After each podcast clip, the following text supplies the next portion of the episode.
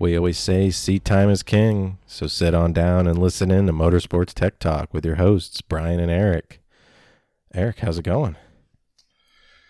Oh, I'm doing pretty good. Uh, you know, just got back from Daytona.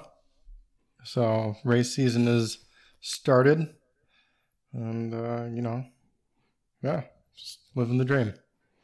Oh yeah, it's it's a very quick off season this time. It's good to be right back, right back into it.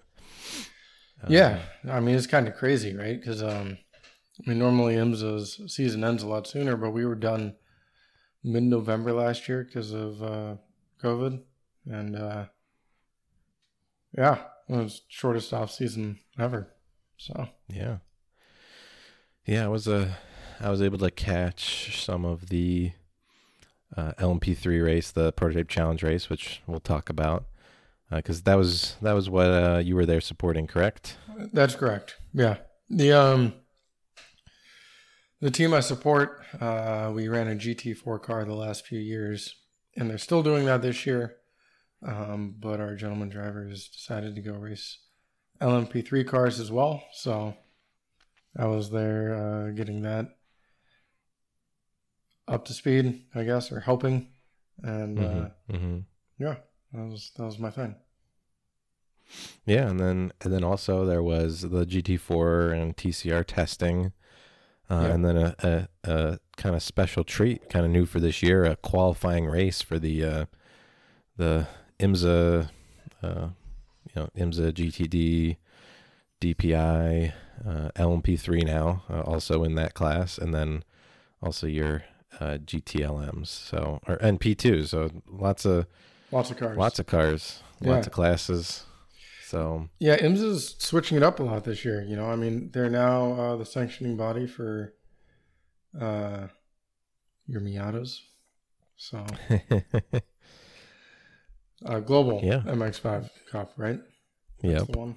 So pretty sweet. Yeah, yeah. There's yeah, they're doing that. They're I mean, it seems to be working. The numbers, the numbers signed up are pretty good. I mean, eh, unfortunately, the some of the top, eh, you'd say top classes like GTLM and DPI, uh, their numbers are, I'd say, a little down. I mean, we had Mazda pull one of their cars out.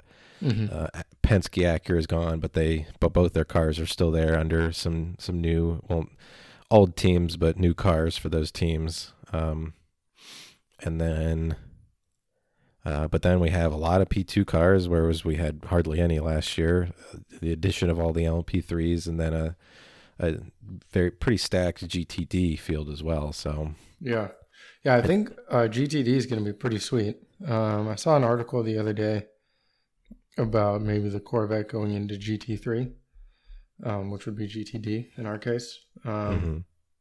You know, with their own special bop, like to make it fair and whatnot. But um, because as we as we've mentioned, the GTLM field is is disappearing. You mm-hmm. know, and they want to keep racing. So, um, but I mean, GTD was always the biggest field in WeatherTech, and kind of excited to see it keep growing because I think that's the coolest ish one, right? It's sports cars, you know, quote unquote, right? And but you still yeah. have your gentleman driver in there, right? It's not all factory high paid driver stuff, and it's yeah. It's a lot, I don't know, more exciting, I guess, for me.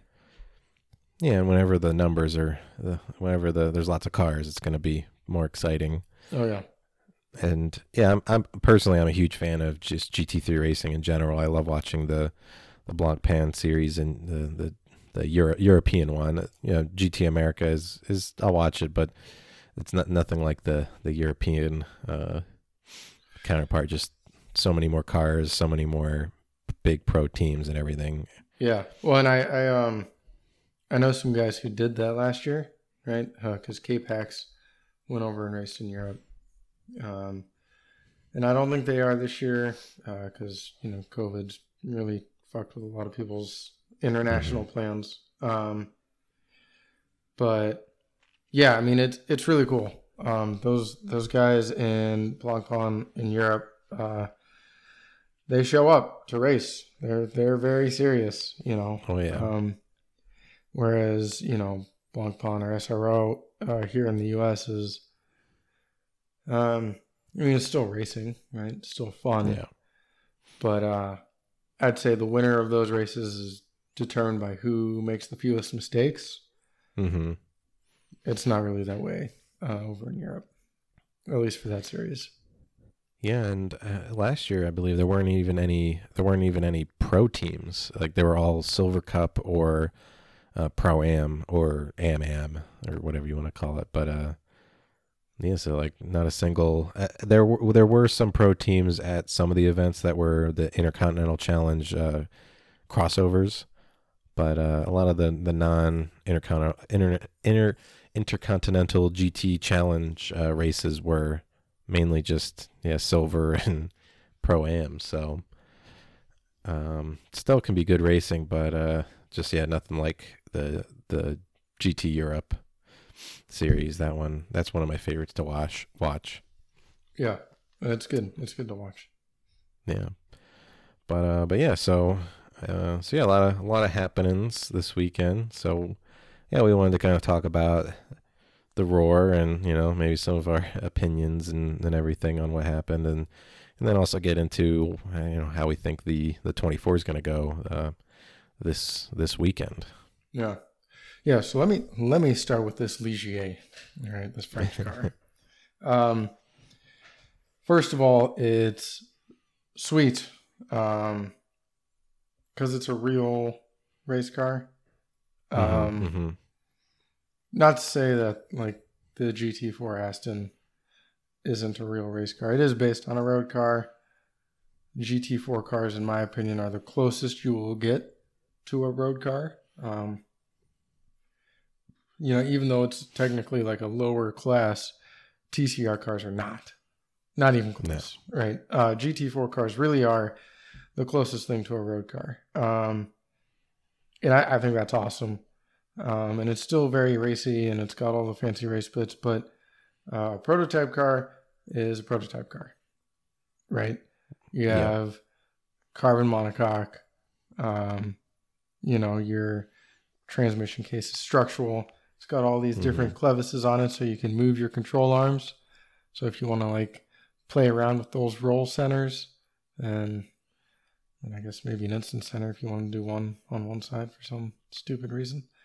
Um, but it it's a real race car. It's got a third spring, uh, Oh, front yeah. and rear. Now So we're talking. yeah, buddy. Um, for anybody listening who doesn't know what I mean by that, it's a, a spring that's attached to both ends of the bell cranks or rockers um, on the left and the right side.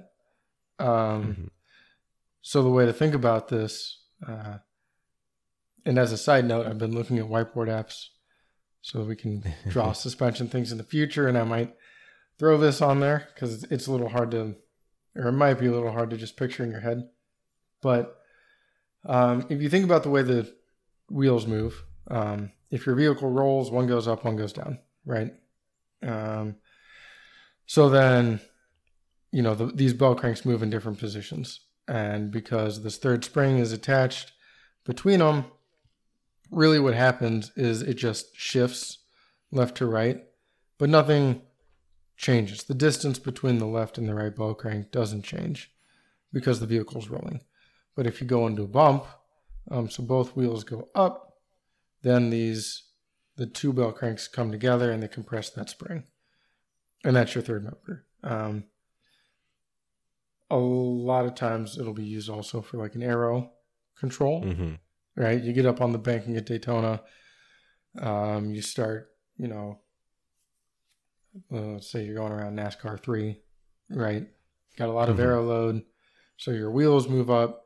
You're not necessarily like they are in bump based on the definition, but you're not hitting a bump in the road, right? Mhm. Yeah. Um, so they start to compress that spring, and that's another way to control your height with aero Um, Yeah, so it, it potentially allows you to run kind of softer roll uh, roll stiffness while still maintaining your your aero, or I guess prevent yourself from bottoming out while you're Yes. going 180 down the down the straight. Yep. Yeah, and it's awesome. Uh, so, anyways, this car has a lot of the cool bits. Um, at least physically cool bits, uh, mechanically. Uh, when we get into it later, I'm probably going to rag on some of their their data collection system is complete garbo, short for garbage. Um, I'm not a fan at all. Uh, yeah, I didn't like it. Um, and a, and a lot of rules in this in the prototype challenge race is a little weird uh, about what you can add to the car for data stuff. Um, so there's some some quirks, uh, but for the most part, it's cool race car stuff. Um, there is one big thing though. There's a oil cooler that sits right above the shocks or coilovers in the rear. Hmm. So if you want to do anything with those, if you want to turn a click on your compression or rebound adjustment, whatever it is, anything, you got to take the oil cooler off. Someone Jeez. needs to find the person who placed that there and take him out back and beat him with a stick because it's ridiculous. it's so stupid. You know, Yeah, are, are the engineers like, hey, uh, can you double check what rate the springs are? Okay. So then the guys go out and take the whole rear clamshell off and like take off the oil cooler just to look at the spring. like uh, although there there are a couple couple different chassis in LMP3, it's still ultimately going to be balanced all together. So if they really needed to put that cooler for some very slight aero benefit, it had to be right there. It's like I'm sure it could have been worked out in the balance performance or you know the in the homologation or something. Like, Yeah. if I was making one of those cars, um, I would be trying to, to make it as Well, it'd be trash. kind of easy to work on as possible. I know I would take like a Yeah. Mitsubishi Starion and try to turn it into a prototype or something. Like an idiot. But yeah, I mean, and most of it's pretty easy to work on, but uh, that is, that kind of shocked me. Um, but yeah, overall, it's a pretty cool car. Um, the coolers were huge and many, aplenty. And I guess it makes sense when everything's like, but it also kind of doesn't to me, I guess. You know, when everything's like covered in carbon, you know, uh, you, you have some like stagnation. You need really big oil coolers, but also when your coolers are in the side pod, you're controlling that flow pretty well. Uh, you should be getting a lot of flow over the radiator. Kind of surprising, but I don't know. But uh, yeah, it's a Nissan V8, 455 horsepower. Um, K-Tech Yeah, supports the car, so I don't know actually if they build them or what, but hmm. I thought that was interesting. yeah. I There's believe other, the like- engines are. I, I believe the engines are loosely based on like a Q45 engine, basically the V8 you get in a big Nissan SUV. But of course, I mean it's still it's a basically mo- modified heavily from there to be, you know, suitable for racing. But maybe theoretically you could get a you could Yeah. get an engine out of a junkyard from one of those and maybe use the the the block or something. But yeah, it's yeah, I guess. it's uh but um uh, but going back to the the cooling I, I imagine because it's a spec engine so, so all the all the cars have those even if it's a different chassis i imagine their number one goal is to make it reliable so they can be a little more maybe aggressive on their cooling package because everyone has the same one so it's not you know a big of it that big of it you know they're not competing against someone else so as far as the engine package Sure. Yeah, and I mean that's a certainly a fair point.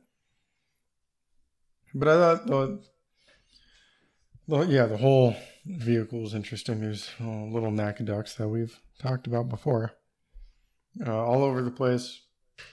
Um, like just feeding air like to the alternator, which is something that I, I guess not surprising when you see it, but I hadn't thought of it beforehand, so I thought that was pretty neat.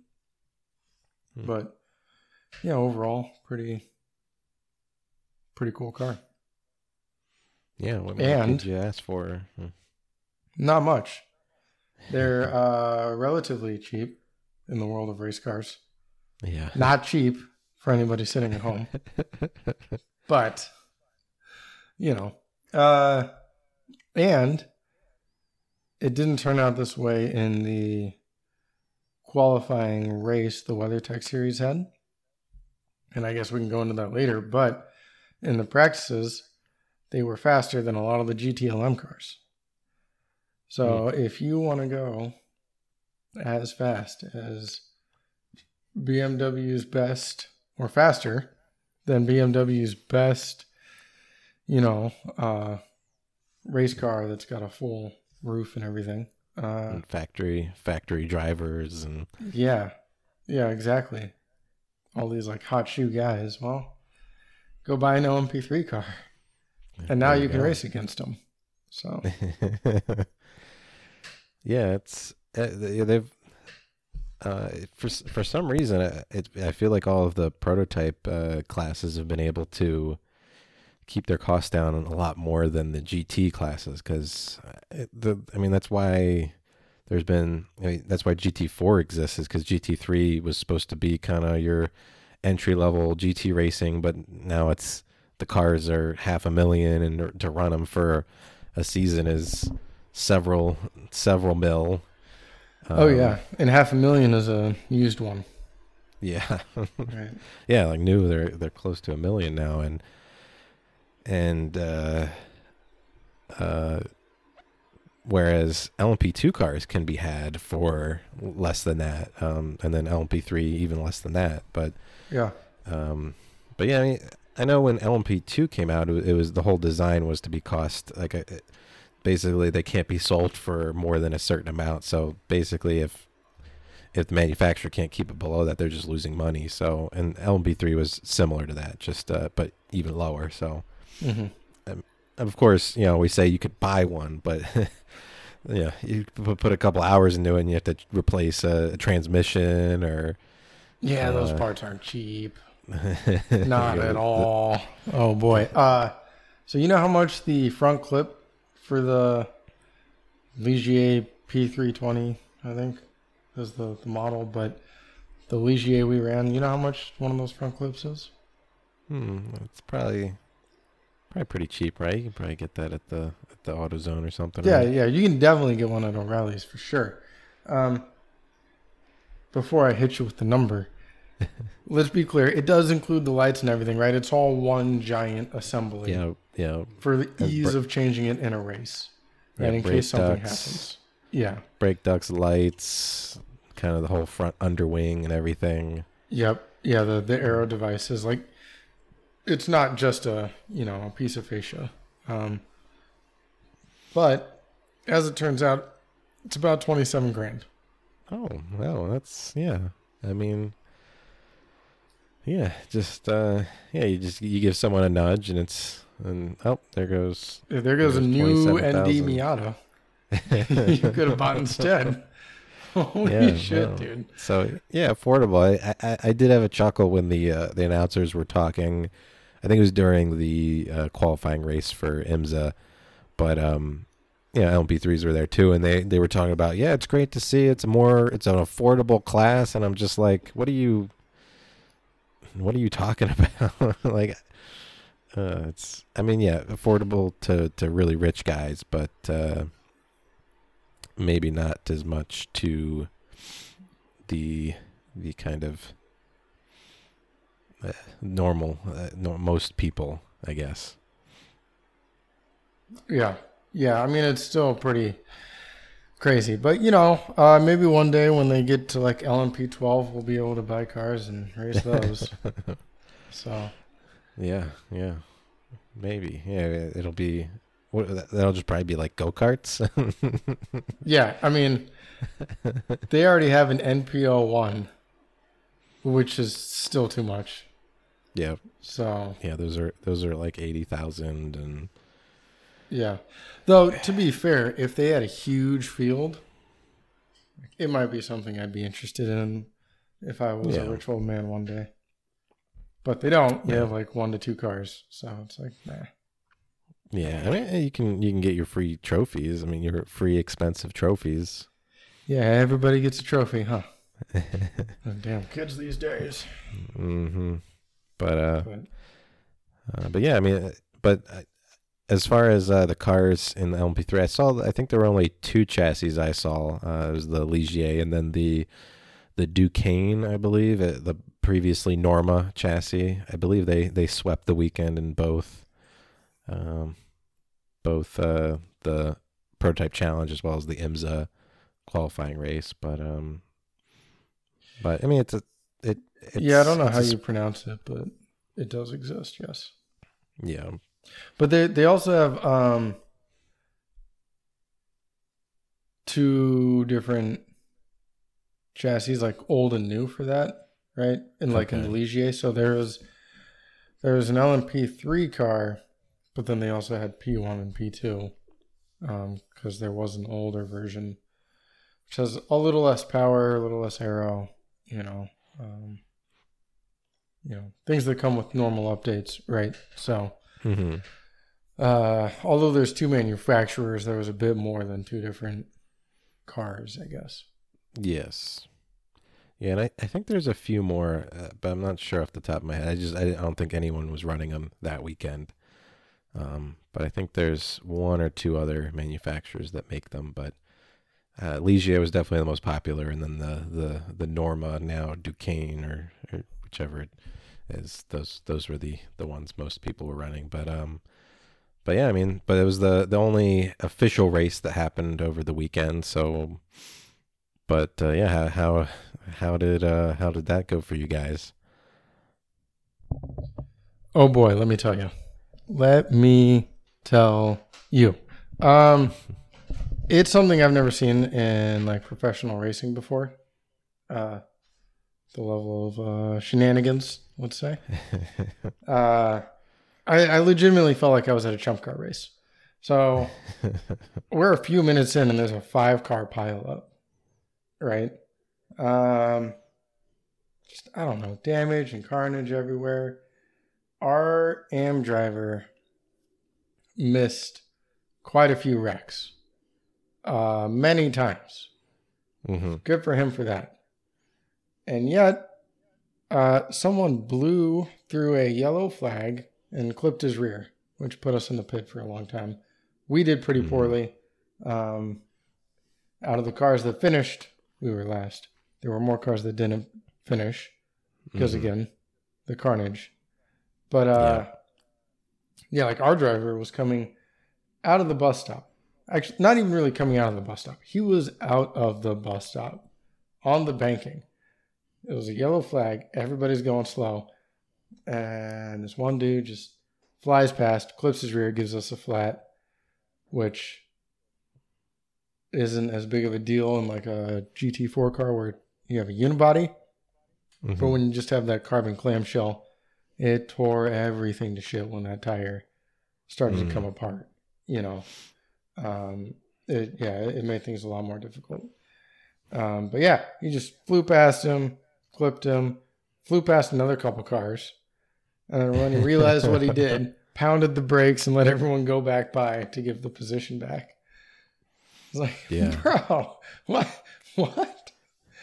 Oh man, so uh, Uh, yeah, I mean, there was a lot of incidents. And I mean, if you watch the race, the camera didn't even capture all of them. Um, yeah, I I was watching uh watching a bit of it and and yeah, when because yeah, I was specifically looking out for you guys, and then all of a sudden they show your car in the pits, and it's you know the whole rear is destroyed because I, it, it- I was like, okay, so he got a puncture, but how the heck did he get that puncture? Like they didn't show it all at all, and they at first they thought like the first incident that that Alan uh, avoided uh, in in the turn one, they thought that he got clipped there, but he, there was no, he didn't even touch him, so. yeah.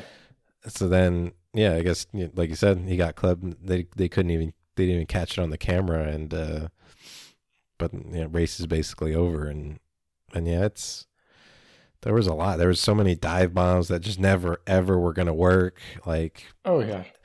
Uh, There- like, absolutely.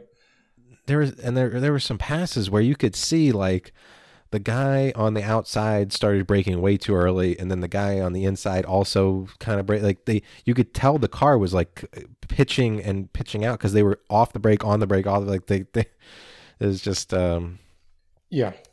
Not the not the best. They were they were more concerned about like maybe what the other guy was doing than being a consistent driver.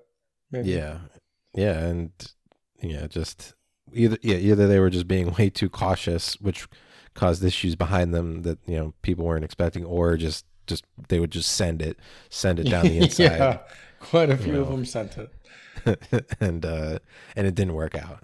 No, no, it didn't. Um, it did work out for Ligier though. Mm, yeah, Kind of, I guess. I was gonna say they'd be making a pretty penny on all those repair parts. Um, oh yeah. but they didn't really have that many available in the U.S. I don't know Oh. if that's a COVID thing or what, but I think that series is going to be in trouble if uh, they don't get up to manufacturing all the spare parts they might need. You're, you're just gonna see cars with like duct tape holding on front front ends and, and everything. That's just going to be like, yeah, that happened to Lime Rock four weeks ago. Still waiting on parts. Uh, But Uh, but one uh, one thing I thought was interesting was the team that won both uh, both races, both the IMSA and the uh, or I guess both the the main uh, qualifying race as well as the your prototype challenge race. Um, it was the, Muehlner Motorsports America. Um, they in the in the uh, the the broadcasters at one point were saying that they did two full 24 hour tests beforehand which seems like i don't even know if like the toyota lmp1 team does like that much testing before uh, before a race like that and uh, I, I thought that was pretty impressive i mean it, it showed because they they won by uh, they won by 20 seconds in in the prototype challenge race and i think they won by uh, it was it was like almost over a minute in the in the IMSA qualifying race. Um, but they yeah, they they showed up to uh they showed up to party.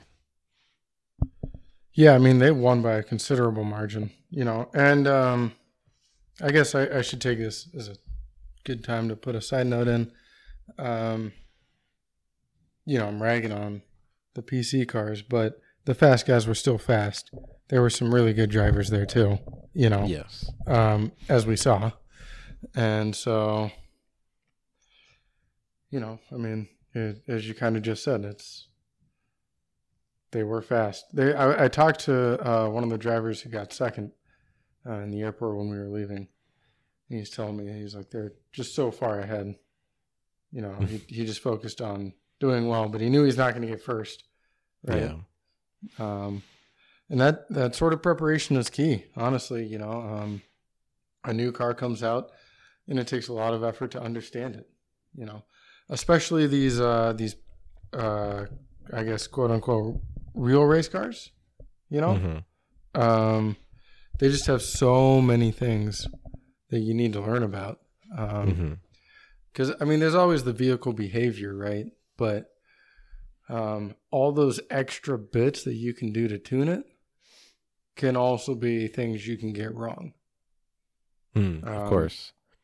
So, you know, you add in the third spring, and now you have third spring rate, and you know, um, in our case, it's just a spring, uh, but some other cars in different places, you know, it's a damper too, and then they have you have spring gaps, and then you have packer gaps, um, and then they come with shims, so you can just like fill up that travel on your dampers. Um, really, so you have less before it hits the packer. Right, Mhm. that's how you're getting that packer gap. Um, and then there's aero again. Uh, like I don't think we really messed with it there. Um, but you know, you can move the control arms to change your roll centers. Mhm. Um, there's just, it's awesome. And if you really enjoy tuning a car, it's great. But there's a lot of things to get wrong a lot Mhm. of potential headaches. Um, so that sort of testing time is really valuable. You know. Yeah, and, and not to mention the uh, the the seat time, as we always talk about. You know, Oh yeah. the, those drivers got a ton of seat time before the race, so that they probably knew that you know knew that car like the back of their hand, and uh, they're probably right up to speed, which which showed. And and then I guess another aspect of it, specifically not as much for prototype challenge, but for the Daytona 24, is I believe this will be the first time ever that an LMP3 car has run for 24 hours straight. So Yeah. Well, so um, they have a mandatory. I think it's eight minute pit stop. hmm, Um, and supposedly that is to change the clutch. oh really? Doesn't sound like an easy job that I would want to do. Doesn't sound like an eight minute job.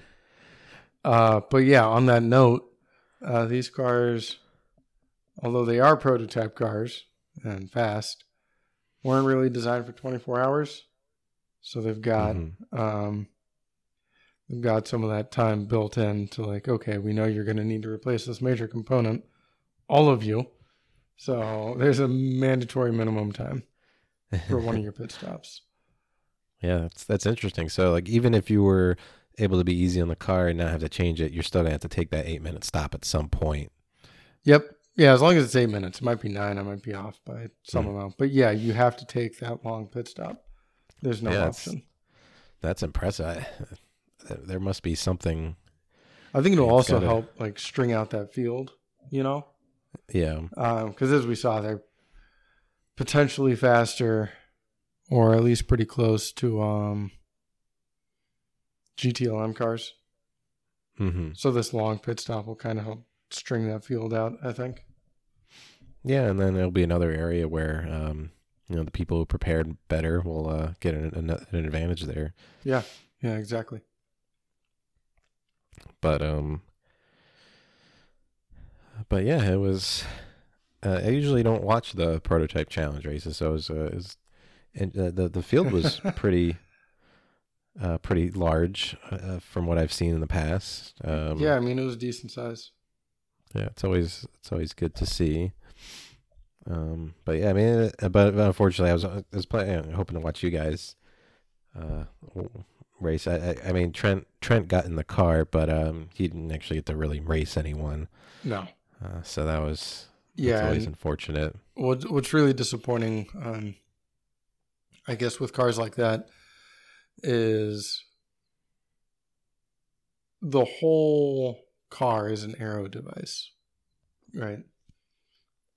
Sort of very convenient that we already talked about all this, um, but yeah, uh, it's all very important. Um, you know, whether it's extracting flow out of the side pod or, um, you know, making the air flow more efficiently over the rear wing or not getting turbulent around the tires or whatever it is, the airflow is completely controlled for the car Mhm. uh, as designed anyway.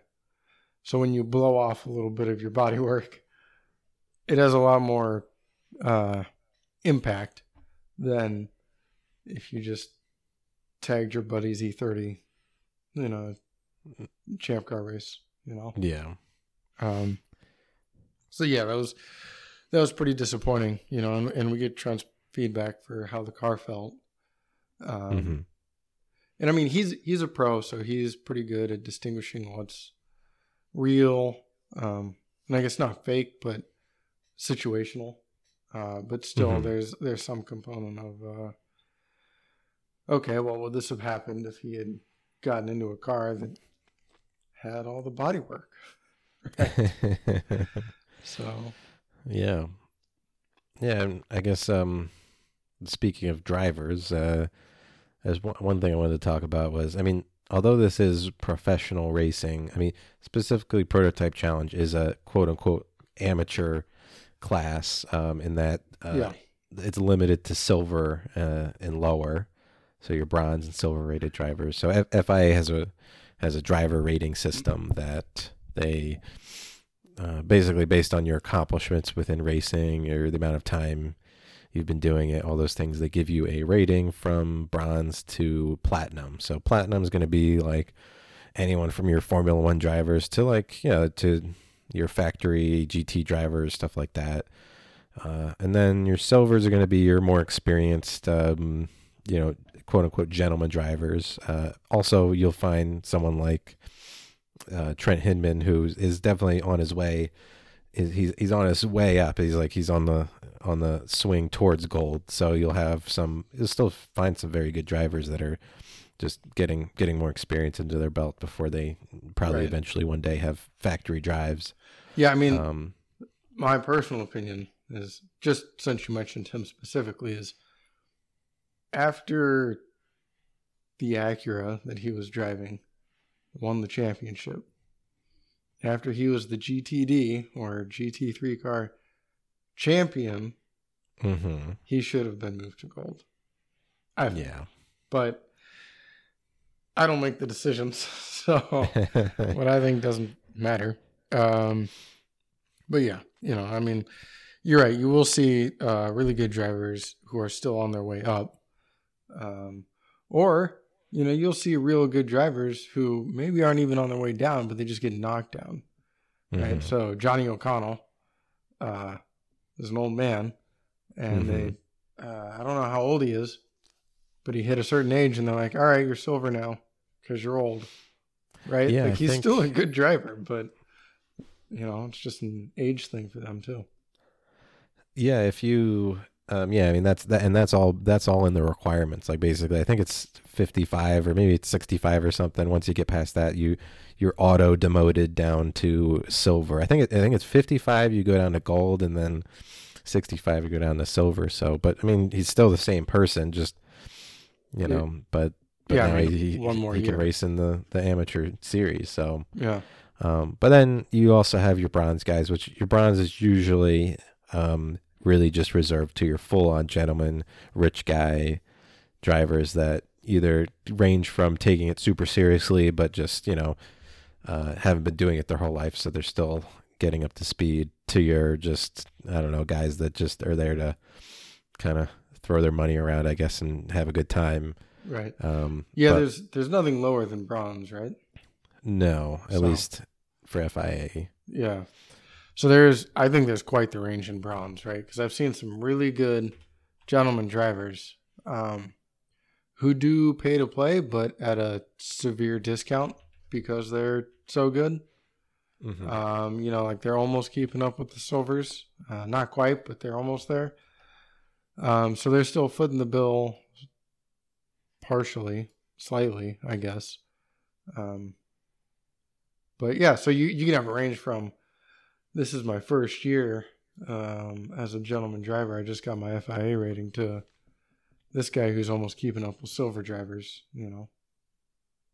It's quite the range.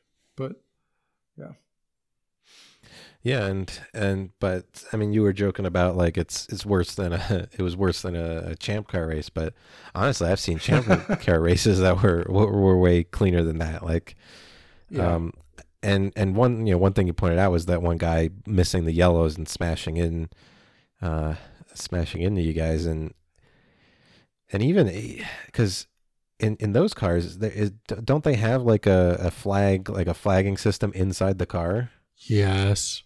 Oh my God, yes.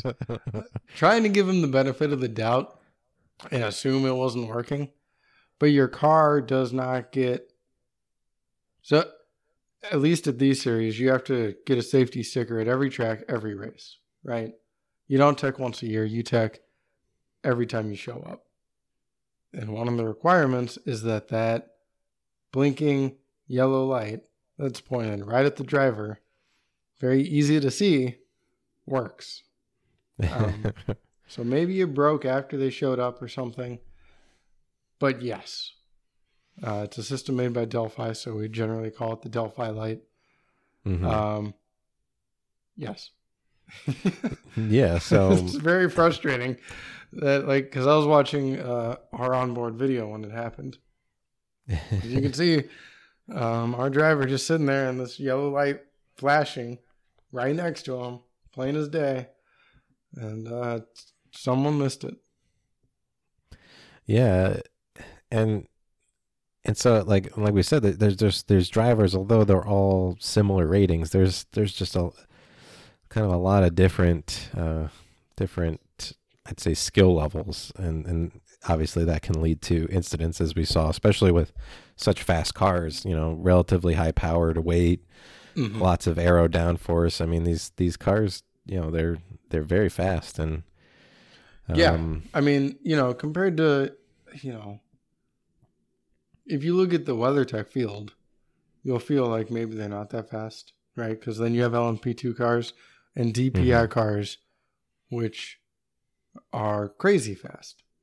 yeah, Which then, if you go over to WEC, you say, well, look at this LMP1 car. And or not anymore, but, um, hmm you know, I mean, there's in terms of prototypes, they're pretty far down the list. But the fact that they're faster than GTLM cars, like they are legitimate race cars, they're very fast. You yeah, know, uh, just because they're 455 horsepower, and you're, I don't know, uh, what, what's Dodge make now? It, just because you're Dodge, you know, soccer mom minivan Or, yeah. has stock 400 horsepower does not mean it's the same thing, right? um, yeah, yeah. I mean, there's a lot of things going on with those cars, um, and honestly, they're phenomenal machines. And you're right. You know, you have some good drivers, and it's a lot to put someone who's maybe it's their first year, maybe not. You know, but I'm just uh, because all it requires is a bronze rating. It's an amateur series, quote unquote amateur series. That's a lot of car for an amateur. You know. Yeah, I mean, um, I I pulled up the uh, FIA driver kind of categorization regulations here.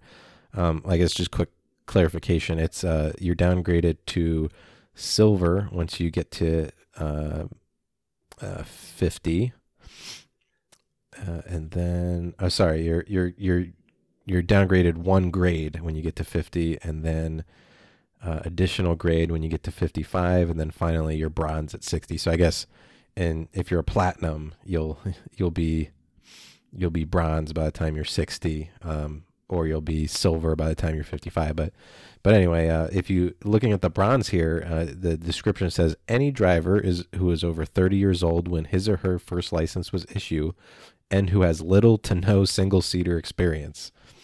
Um. So I mean, Yeah.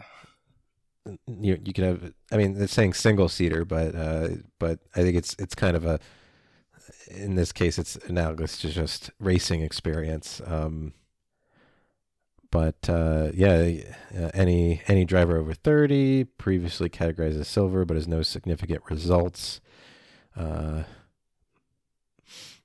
and whose performance has been shown to be that of a bronze driver in a monitored series. So that, that one's that one's kind of relative to other people, I guess you're racing against. And then the other thing it says any driver under 30 years old with a license issued for the first time during the same year as their first categorization and who has not competed in any high level international karting competitions. So I mean, uh, basically, it's just saying anyone who has never really done this before, you, you you slap them in bronze and they can go race a 450 horsepower prototype and and Yeah. uh, so but but that's but that's also the beauty of With no gentlemen, ABS.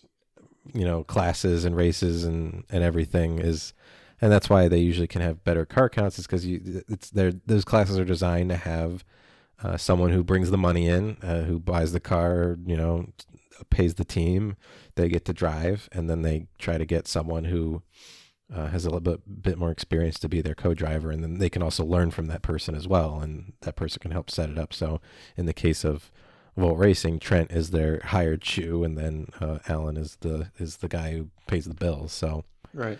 And I'm not, I've- uh, to be clear, I, I, I really like that system. Um, yeah, yeah, I think, I think it's great. Um, and instead of going on a rant about that, just watch, uh, I think it's called The Gentleman Driver.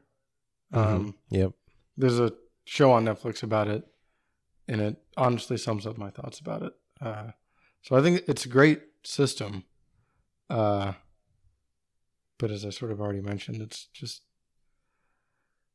you have a large or a wide variety of talent in the bronze rating, and that's a lot of race car. So, you know, and no ABS, easy to lock up, easy to lose it. You We- know, we definitely saw a lot of lockups. oh, a ton, a ton. And I mean, we saw a lot of incidents, but there were still a lot of people like losing it without incident, right? Um, yeah, I mean, it's it's just crazy. Uh, you know, and I keep saying it's a real race car, but everything goes into this, right? You know, um, and one of the keys in my mind is, you know, this low weight, relatively high power. I mean you know, I don't want to hear about your boys, Supra, who makes more power, right? It's give me a break. It's not the same car. Yeah. Um, but these things are designed for, you know, um, very low unsprung mass, very low polar moment of inertia, um, all these good race car things that maybe you don't have control over or as much control over when you're in any series that runs 200 treadwear tires, right? Mhm. Any of those. Uh, you don't really have control over that. And, you know, one of those things is like the, the more unstable it is, the easier it is to turn, right? So there's always that balance. And that, that goes into the whole engineering the car, uh, you know, race engineer and driver ability and whatever. But I guess the point is, without all the driver aids, it's it is very easy to lose it in these cars. Yeah. Um, so Yep. Yeah. First race of the season too. That's not going to help things. Everyone's got to Right. shake the rust off a little bit. I mean, I know Yep. m- me personally, it takes me like at least an event to like kind of feel all the way at- in, in at least in my spec Miata to feel all the way up to speed again. So mhm. it's you know it's you know, we're ragging on a little bit, but it's still. Um, I think I mean it, it. It shows that the whole kind of gentleman driver uh, kind of classes are the ones that uh, seem to be working best. I mean GTD is is stacked with a lot of teams. You got Mhm. all those LMP3 cars. LMP2 is also a a uh, a pro am category. I mean at, at Le Mans, it's that those most cars are the LMP2s. So it's it it's working and and uh you know I just I honestly just wish I was one of those rich guys that was running one of those cars. yeah, I mean we all do, but um, yeah, no, I mean I, yeah, I guess that's it's a good way to sum it up, right? I like the system, um, but yeah, it's just it's a lot, Yeah. and all the more reason for any aspiring driver to buy a cart and go practice. of course. Um, yeah. Either make trips to the south or live in the south and drive in the off season, right? I mean, yeah. especially compared to, I mean, really anything else. Uh, everything happens a, a lot faster in the cart, right? Uh, I think I already talked about this before with what uh, Trent had told me about it, but um, you know, one of those things about like no suspension, um, especially if you get a higher powered cart like an X30, um, you know, and like two strokes have nothing in the mid range. So it's all about keeping high RPMs and not sliding. And, um, but because you have no suspension, all the inputs to the car and your reactions have to happen faster. Like, yes, the cart is fast and things happen fast in that manner, but really what I'm talking about when I say fast is inputs and outputs hmm uh, you will feel what the cart is doing immediately, but it's also going to react immediately. Um, so you Mhm. really need to be on your toes. Um, so, you know, I mean, if you wish you were one of those gentleman drivers, just buy an X30. Go race carts. It'll be a good time. Or or spec Miatas. I Spec Miata? mean, no. Uh, I love Miatas.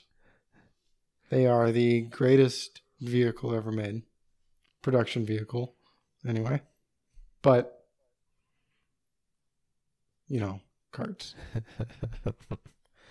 well, um, I guess uh, another thing I found that really helped me, um, you know, we were talking about driver awareness. Uh, you know, that one driver missing the the flashy light right in his cockpit uh, for a caution.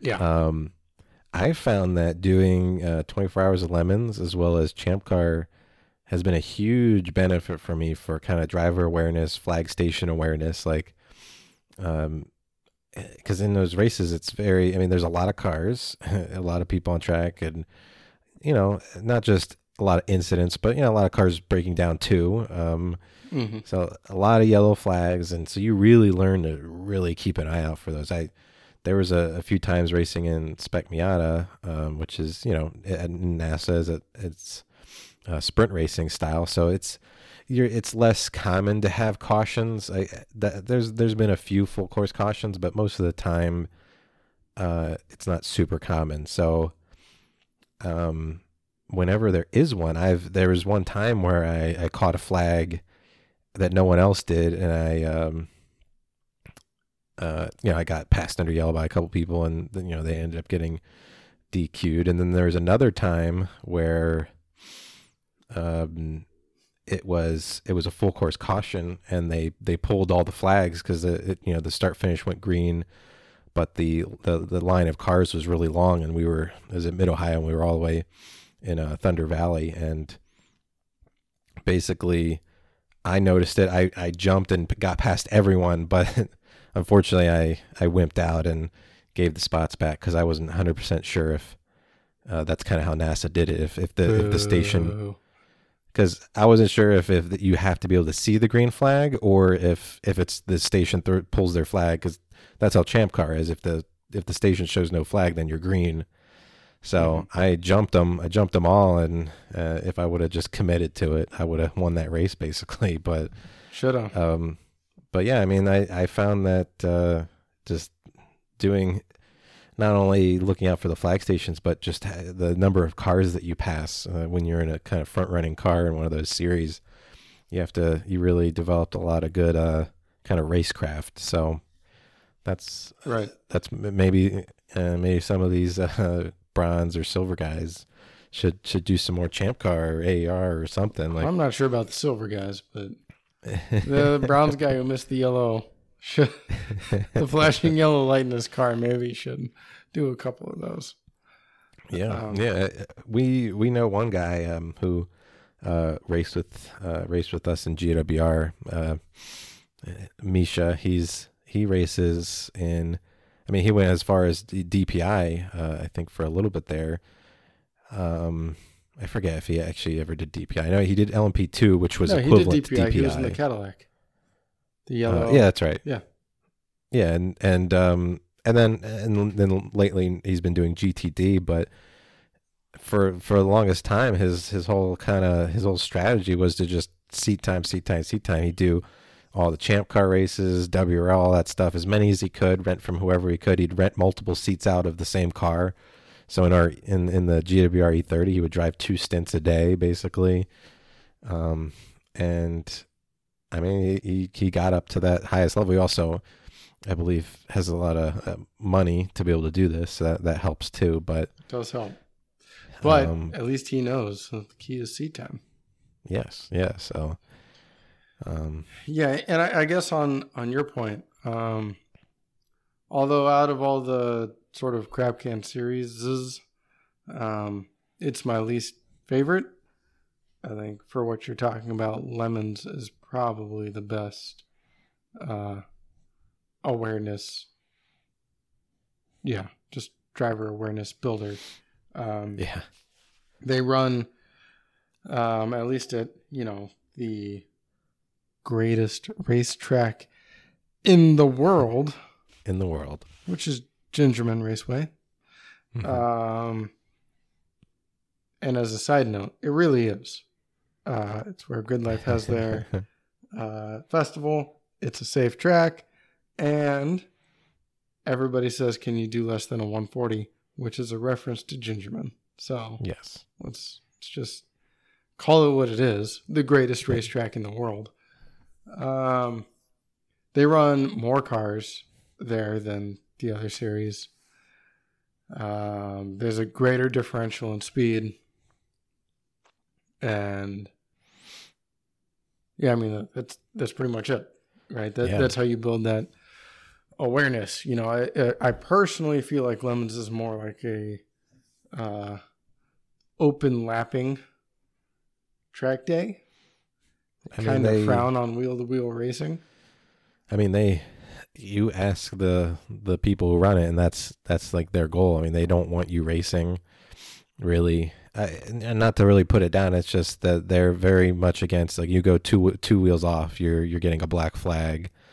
Uh, Yeah, you know, they they they want you to have fun, but, but you know, not uh, kind of smash into each other or anything, which Right. no one wants to happen. But they they're definitely very aggressive on that. Right. Yeah, they're so adverse to a potential incident that they try to uh, like maybe neuter you a little bit. Um, I mean, it's still a good time. You know, still check it out. You know, I'm- Yeah, I I'm, I'm not uh, shitting on it, but uh, yeah, and actually, I'm telling you, for a cheap series, it is the best for building driver awareness. Maybe not the best Yeah, for try- racing, but you know. Try uh, yeah, try 120 cars at Gingerman and uh, Yeah. Oh my god. not so hitting anyone. That's that's uh Honestly, though, doing that was very cathartic for me. So, like, it was like going to therapy because there are so many people who either or both maybe don't know what they're doing, and they're in a very slow car. That you just ah man, you just cut everyone off. You pass Yeah, everything you want to do on the highway when you're stuck behind an idiot. You can do that. it's, it's all you right you can't really race someone but you know you want to pass them because they're going too slow in a corner and it's not that hard to go a little faster and then cut them off go for it you know yeah, it's yeah, it, has its it has its uh place in my like repertoire of uh, series I race in, but yeah.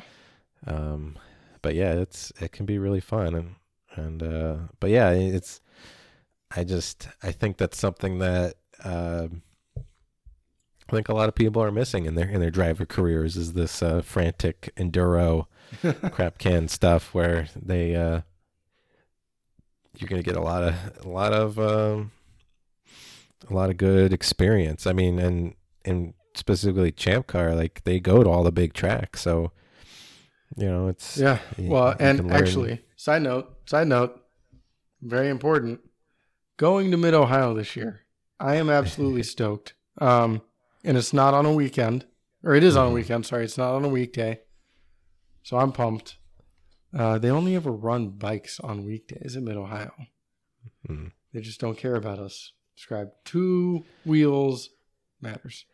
Um, but are you going to have a car there? I Because I, want well, to race an endurance race in Mid Ohio.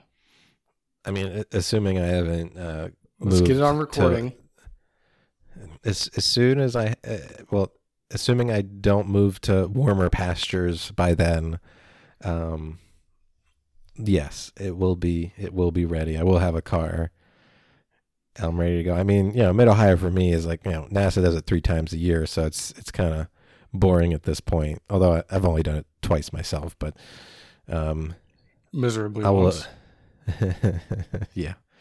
So, um, but yeah, it'll be it'll be ready. We'll be out there. All right, And, it better uh, be. If it's not, I'm going to come steal your spec Miata, put some 200 triple tires on it, and race it because I want to go.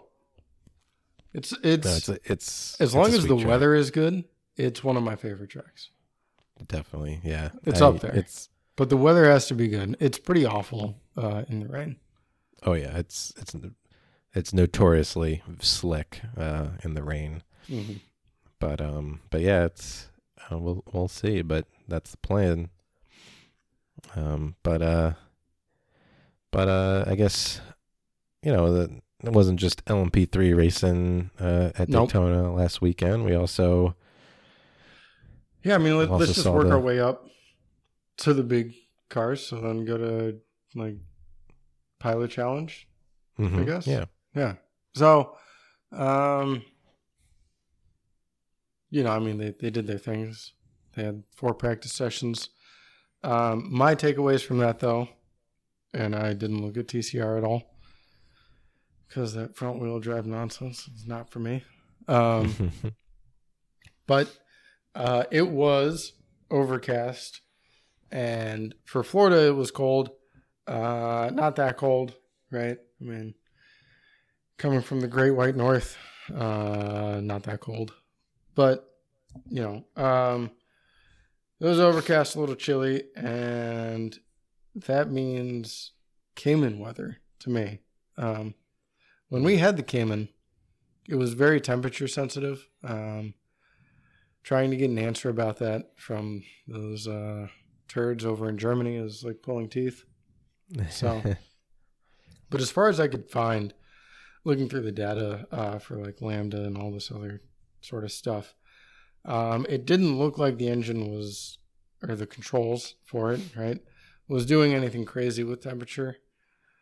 Um, but the car definitely had a power problem, temperature related, right? Um, you could just tell by, um, you know, a given gear ratio, uh, throttle is 100%, and then you know two speeds right? You can see the torque uh, which means then you can find the power. Um, it really does have a temperature problem which is weird because it's naturally aspirated.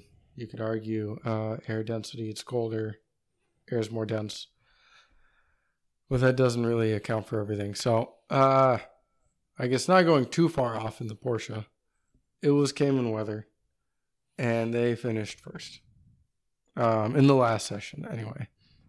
Um, so that's cool. You know, I, I've seen that team though. Uh, well, I think that team was BGB, right? uh, no, uh, right? Wright Motorsport. Right. Okay. Uh, I, I guess I'm not 100 percent sure who the engineer for them is then, because I've seen if it's the same one as BGB. I've seen that team go through practice sessions, really just trying to set a fast lap. Hmm. uh, you know, sticker tires, low fuel load, hot shoe driver. Like they just see what they can get out of it. You know, Mhm. really try and get that upper bound. Um, which is cool for practice. You can see what the car will do. Race pace is obviously very different. Um, Mhm. so that's a bit on the fence, right? I wouldn't put if I was a betting man, I wouldn't put my money in the Cayman, uh, just because they did finish on pole in the last practice session. Um, but you know, I mean, I, I guess that's uh, just the way things go. I don't know. What do I know, right? Um. So yeah, and then I guess moving down at least to the I don't want to say the big cars, right? But things I pay attention to. Mhm. Um, obviously, Volt was in fourth. They have the Mhm. Aston, uh, and I think it was a a, a variety of a field uh, all the way through that. Right, you didn't have anything repeating or any manufacturer repeating yeah. Which is cool. That's what the series likes to see. Maybe not the manufacturers, but whatever. Um, the Aston's a good car. Uh, it's got a lot of race pace, um, so I think they'll they'll do pretty well. Uh, Alan and Trent. Um, and then the other thing I was looking for or trying to pay attention to was the Supra. The Um, Supra. Yeah, boy.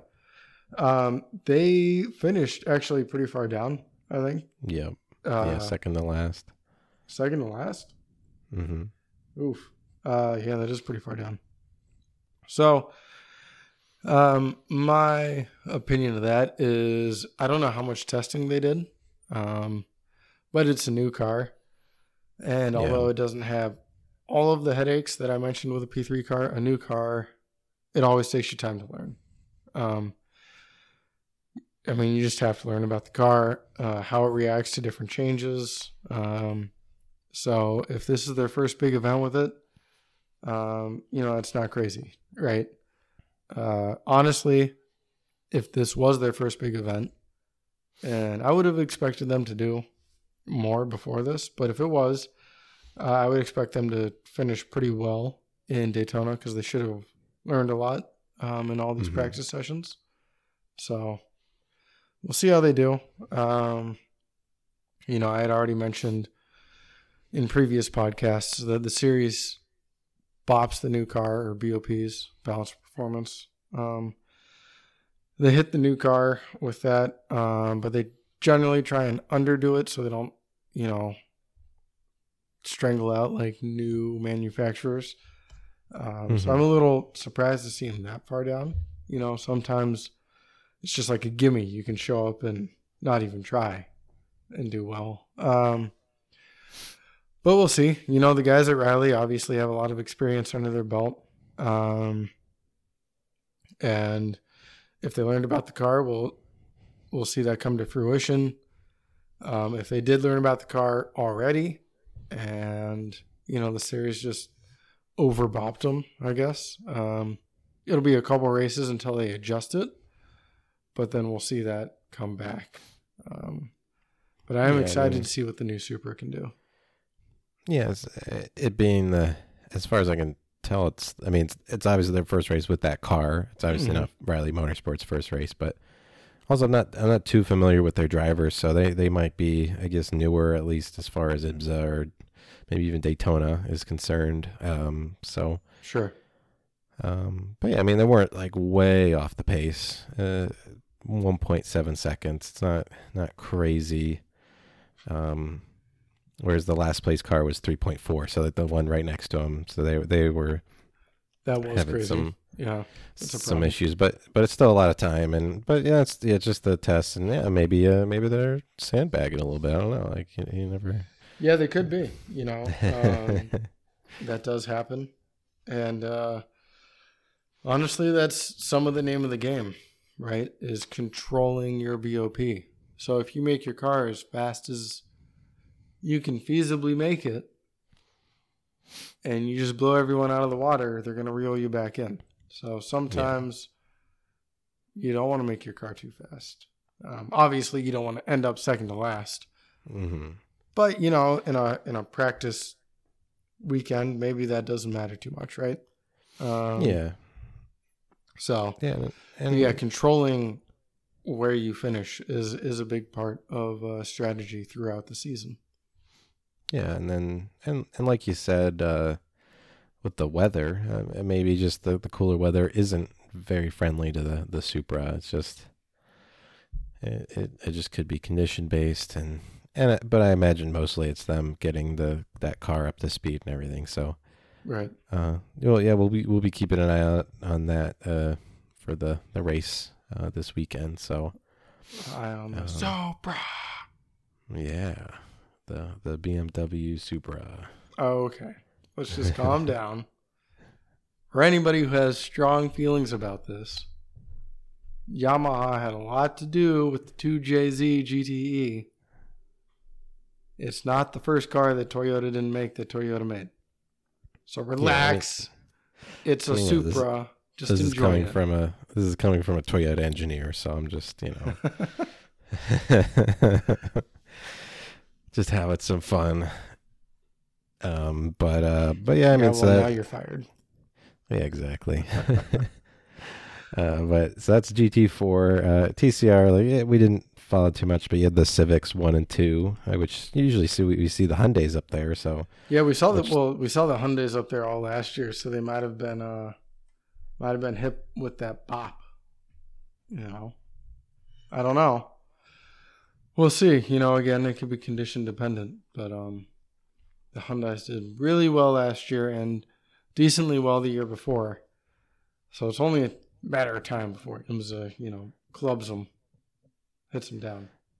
Yeah, I mean, in the Hyundai's defense, they they usually have kind of the biggest, uh, maybe not numbers, but uh, uh, I mean, They I also think very- do.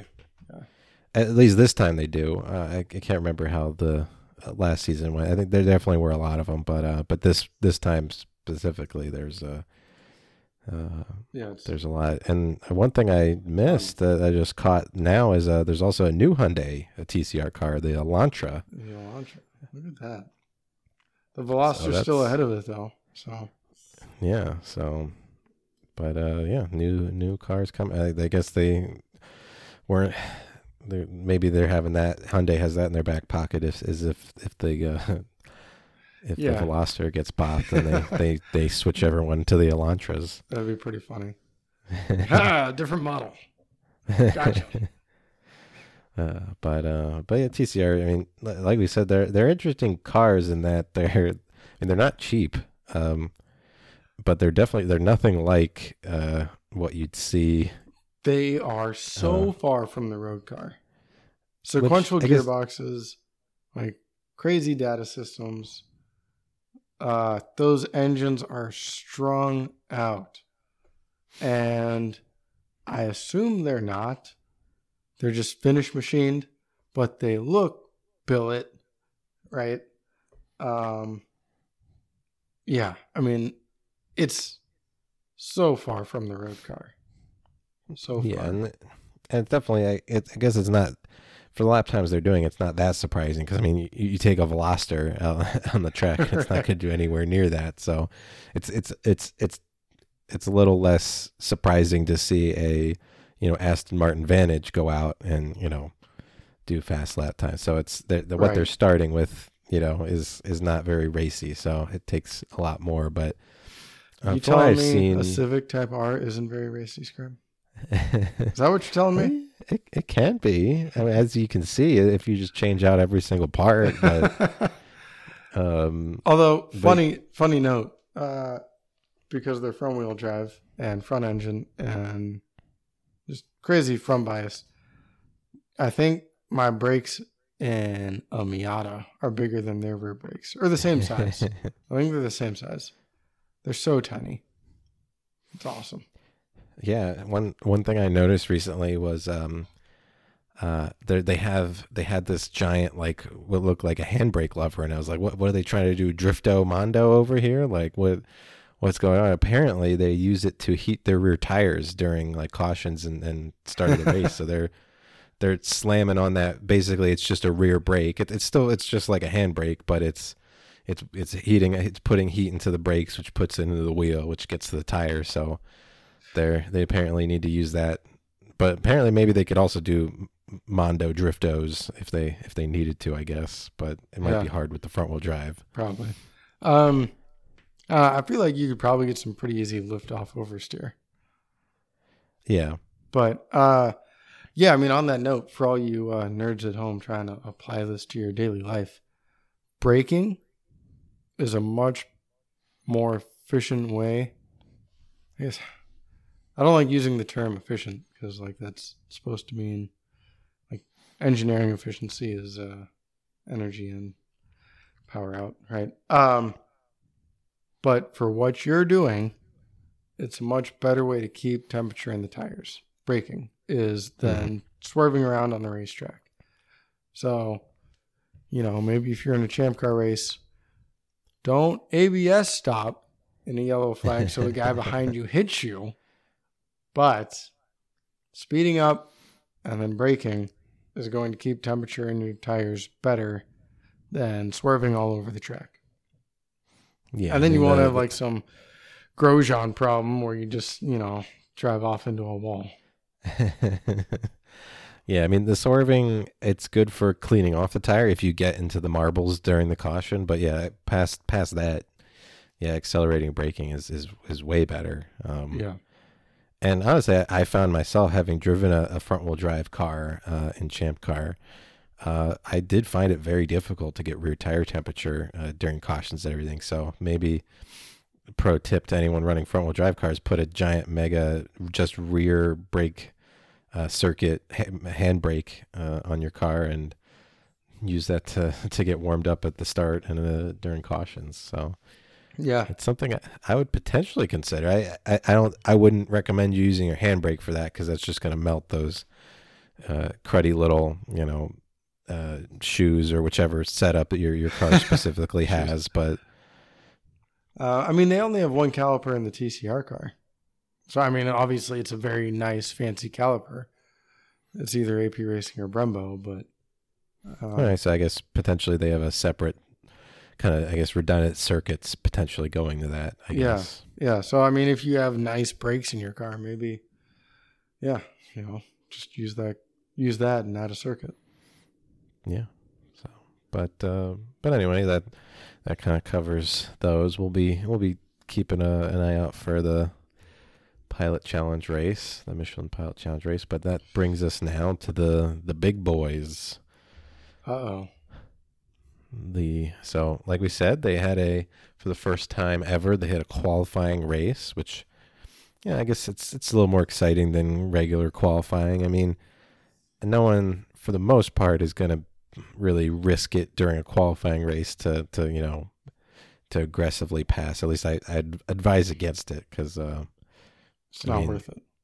if, for a especially for qualifying for a 24 hour race uh most especially it being an IMSA race where cautions are uh usually a plenty because they they don't do really any uh kind of hot pulls if like if just if someone gets a flat and uh pieces of their car come off somewhere close to the track they're to throw a full course for that. So cautions are plenty. They also give people laps back uh under caution. So you know, qualifying is probably the least important for the 24 than any other race really in the world potentially. Um, uh, but uh, but because of that, I imagine that's why they wanted to do a qualifying race to try to spice it up. But but even then, it was still you know still some good racing. It was still racing. Uh, they you know everyone out there still wanted to win and get that pole. So. And I imagine I, I think there was some points too to be had. I mean, which you're, you're, there is in normal qualifying. Um, but there's some points, and then I think it also lets you choose like uh, your pit stall and everything too. So that can be that can be advantageous in the race. So you know everyone was out there trying to win it, but it was definitely I think for the most part people played pretty nice. But it was wet to start, and then dried out as we went on. But um, but yeah, in the DPI's we had uh, Cadillac on top. We I guess there's a I guess there was a lot of a lot of shuffling around in DPI over the off season. Um, a lot of a lot of the same teams, but a lot of different cars. Um, I mean, there's uh, you know, uh, Whelen, Mazda, uh, Mustang sampling JDC Miller. They all had their same cars, so that the Cadillac for Whelen, the Mazda obviously for Mazda. Uh, the Mustang sampling car had, was still the Cadillac, but now we have Meyer Shank Racing moving up to prototypes with uh, an Acura DPI. Yep. Um, so that's that's nice to see. And then yeah, I uh, mean, they were running the uh, Acura GTD car, so it's not too crazy to see them staying in that family, you know? Yeah. Yeah, and then also for the Acura, we also have Wayne Taylor Racing, normally running a Cadillac. They're moving it, they moved over to the Acura DPI. So uh, that's, and then they also had the the Ricky Taylor returning to his father's team. So it's back to being a, a family family fun endeavor.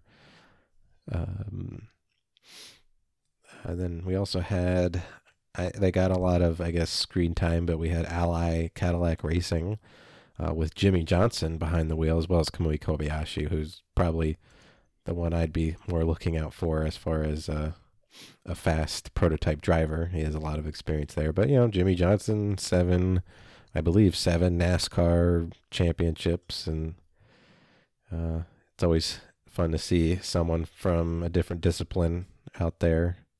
Mm-hmm. So Yeah. he he was out there as well. Um, Chip Ganassi, and now with a Cadillac. Uh, previous of, I mean they they've been in the prototype ranks before, but it's been a it's been a while. The I guess most recently it was the Ford GTS uh, in in uh, Le Mans, uh, GT Le Mans. So um, yeah, it's good to see them too. Um, So a lot of a lot of moves, but kind of same faces, just different cars, uh, or at least similar faces. But uh, Right. but yeah, I mean, uh, yeah, the the Whelen, the team Whelen, uh, ended up getting the the win, the pole uh, with Mazda right behind them, uh, and then uh, Mustang sampling in third. So kind of the usual guys up there. Uh, Mazda with only one car this year, so I better hope they have their reliability down, which in the past has been a little bit of a struggle for them. But now they, they only have one one bullet in the in the gun now, so Right. Well, it also seems like they worked it out pretty well last year. Or the second Yeah. half, maybe, and you know yeah, they were they, they, were really up there. They were close. together. They they were definitely fighting for that championship. So Yeah. Which, if I might shill for someone for a minute, uh, good for them. I love Mazda. I mean, I like Miatas, but they every single Mazda I've driven has like fantastic steering, even if it's an SUV or a CUV. Like, more power to them. You know, yeah, I'm so happy they're doing better. I I really do like Mazda. yeah, and really, not even arguably, they have the hands down the best kind of grassroots racing support uh, of really any manufacturer. Yeah, for sure. Um, you know, they they're. I mean, I I'm waiting for my my contingency check for Spec Miata, but um, should be coming soon. But yeah, I mean, just just for placing in a in a regional championship, they're they're giving you. Uh, actually, I think it's a it's like a prepaid debit card, but it's still it's nice. It's uh, money. it's money, and it helps keep the racing cheaper, and you know, and. And I imagine for them, it's kind of a small investment for them to kind of build that brand. So, Right. Um, it's always always And- good to see. What a great brand it is. So, Yes.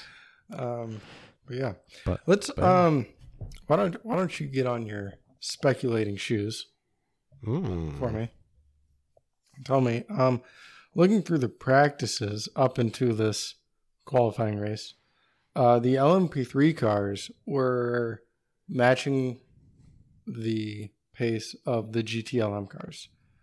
We already sort of mentioned that. Um, you know, in the when I left Daytona, um, the only GTLM car that was faster than the LMP3 cars was the Corvettes. Um, which, to be fair, the BMWs are huge and slow, and the Porsche isn't run by Porsche. Uh, but still, um, but looking at this qualifying race, uh, it doesn't seem like that at all. The LMP3 cars is pretty far down. So, why don't you think they have the race pace?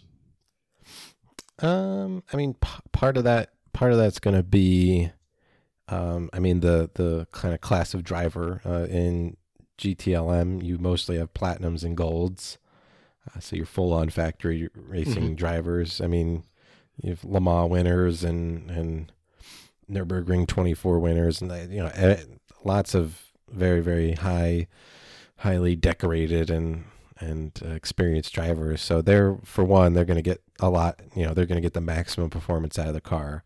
So, you, Um, do you think it's a lot of uh, racecraft as well? Then, I guess. yes, I think, and then there also, yeah, it's um, kind of where the LMP3 is going to be best is going to be in in the corners. So any any traffic that they hit is going to slow them down. So.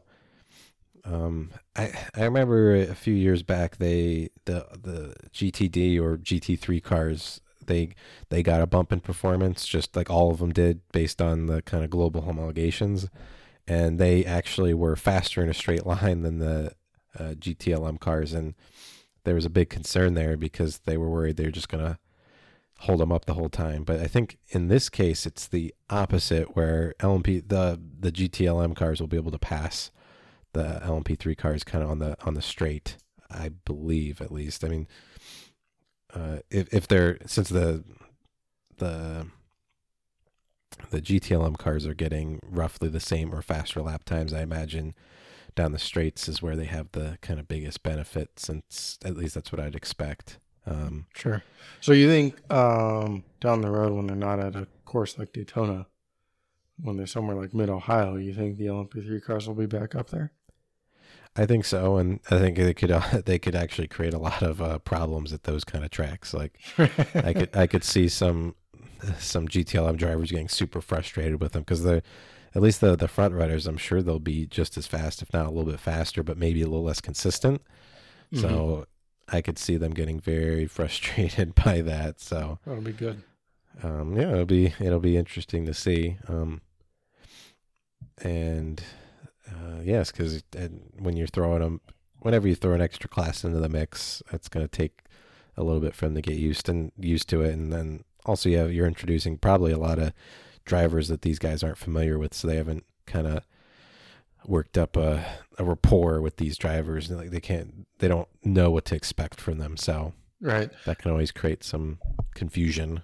I and I I think um, that's a good point. Um, I'd I'd like to talk about it for a second. Um, knowing your paddock, the drivers who are around you, is is very key.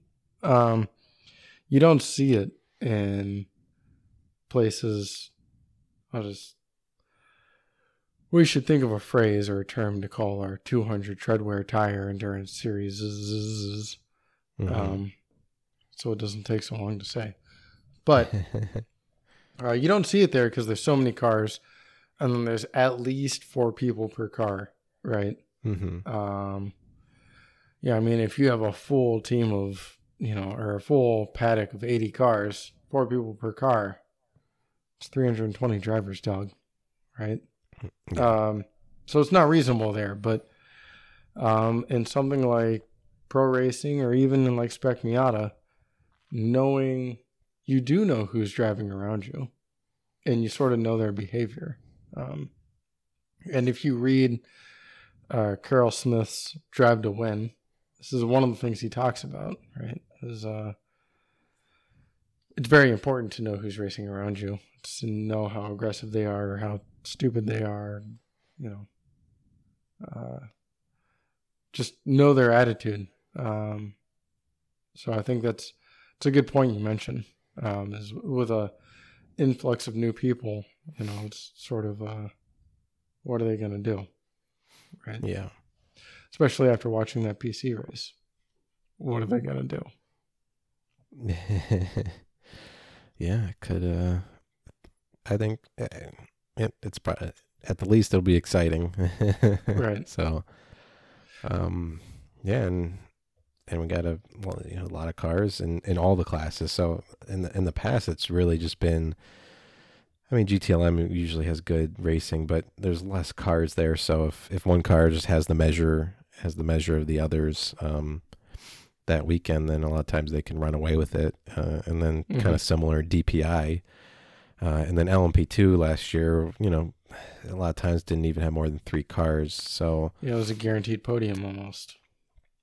Yes, yeah, almost almost ended up looking at GTD for like a lot of the action last year. So now I think you'll have the LMP3s mixing it up, the LMP2s. There's a lot more this year, and we have some, uh, at least for Daytona, some some big teams uh, uh, that we've seen in the WEC, like uh, uh, Team Racing Netherlands. We got uh, Guido van der Garde driving, and another XF1 driver. Maybe not as, you know, as prestigious as some of the F1 drivers we've seen, and at least as far as their results. But he's still very fast and Formula One caliber. So you know you have you have them, uh, Dragon Speed, which they've they've been racing uh, in IMSA for a while, but they have two cars. Um, we got uh, high class racing. Uh, I believe they're also in Settler. Uh, they're also from either ELMS or, or you know the European Le Mans Series or, or WEC. But so we got some big names here. I, I imagine some of those might be kind of endurance rounds only, but uh, but still good to see a lot of a lot of cars out there.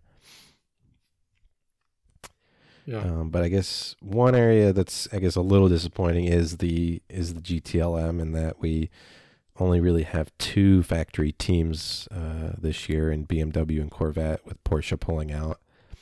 Um, luckily, we still have some Porsche representation with WeatherTech Racing, um, and they, they have quite a few factory drivers there. But they also have uh, Cooper MacNeil, who is actually a silver driver, which is pretty rare to see in GTLM. Um, I mean, he's been racing in IMSA for a long time. But uh, but you know, it's I'd expect uh, them to rely heavily on those Porsche factory drivers for you know at least the the ending of the race. And it's strange. Uh, one of those Porsche factory drivers is in a Corvette. Yes, yeah, we had some moves there too. We have Nick Tandy, Yep. uh, previous Le Mans winner, uh, in overall Le Mans winner in, in, in the Porsche LMP1 car. Mm-hmm. Uh, I he's mean, a good racing. driver. have- Yeah. yeah, and then we have Alex Sims as well, uh, who's a former BMW uh, factory driver. Um, and then uh, in the other car, and, and I think to round that out, we have uh, uh, Tommy Milner, but he didn't drive in the uh, in the qualifying race. I imagine they wanted to get their newer guys in there for for the extra seat time.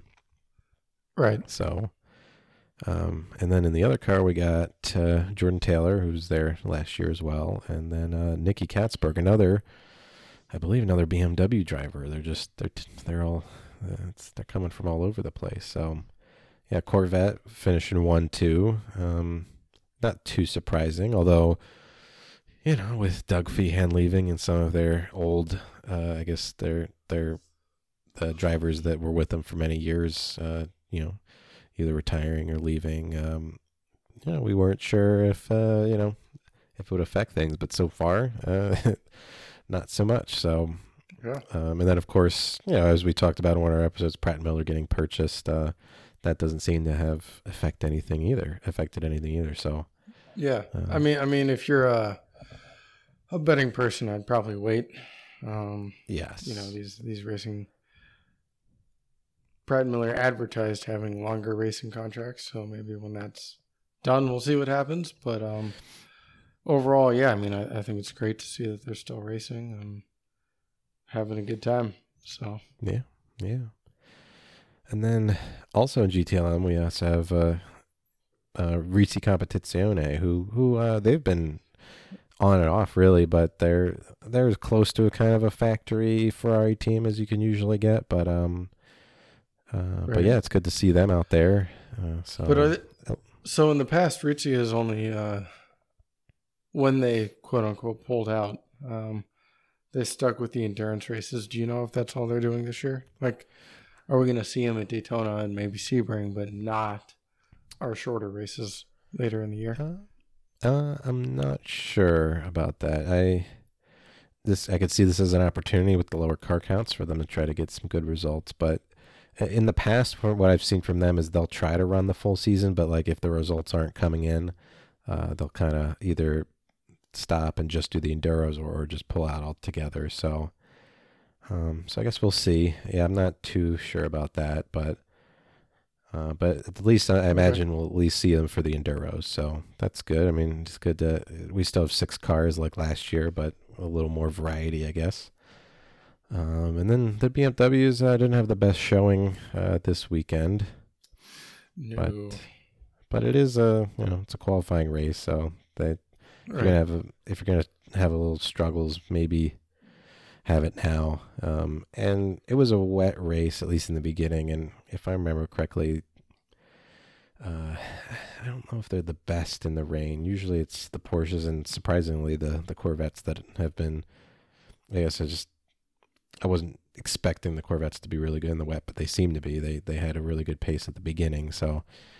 Mhm. Um, but yeah, I mean, it could just been the kind of the conditions. We'll we'll see how they are in the 24, but but yeah, but still a little disappointing though in the turnout. You know, WEC has the the same issue. They only have, I believe, they actually only have two uh, cars now: the Porsches and the Ferraris. So, uh, kind of the if, if maybe if they all came together, the Corvettes, the BMWs, the Porsches, and the Ferraris, then we'd be good. But they kind of went their separate ways. So, um, so yeah, uh, kind of the factory supported GT cars are uh, struggling really. So, uh, we'll see. Maybe it could be a lot of the. You know, I know some manufacturers are starting to look into LMDH or yeah.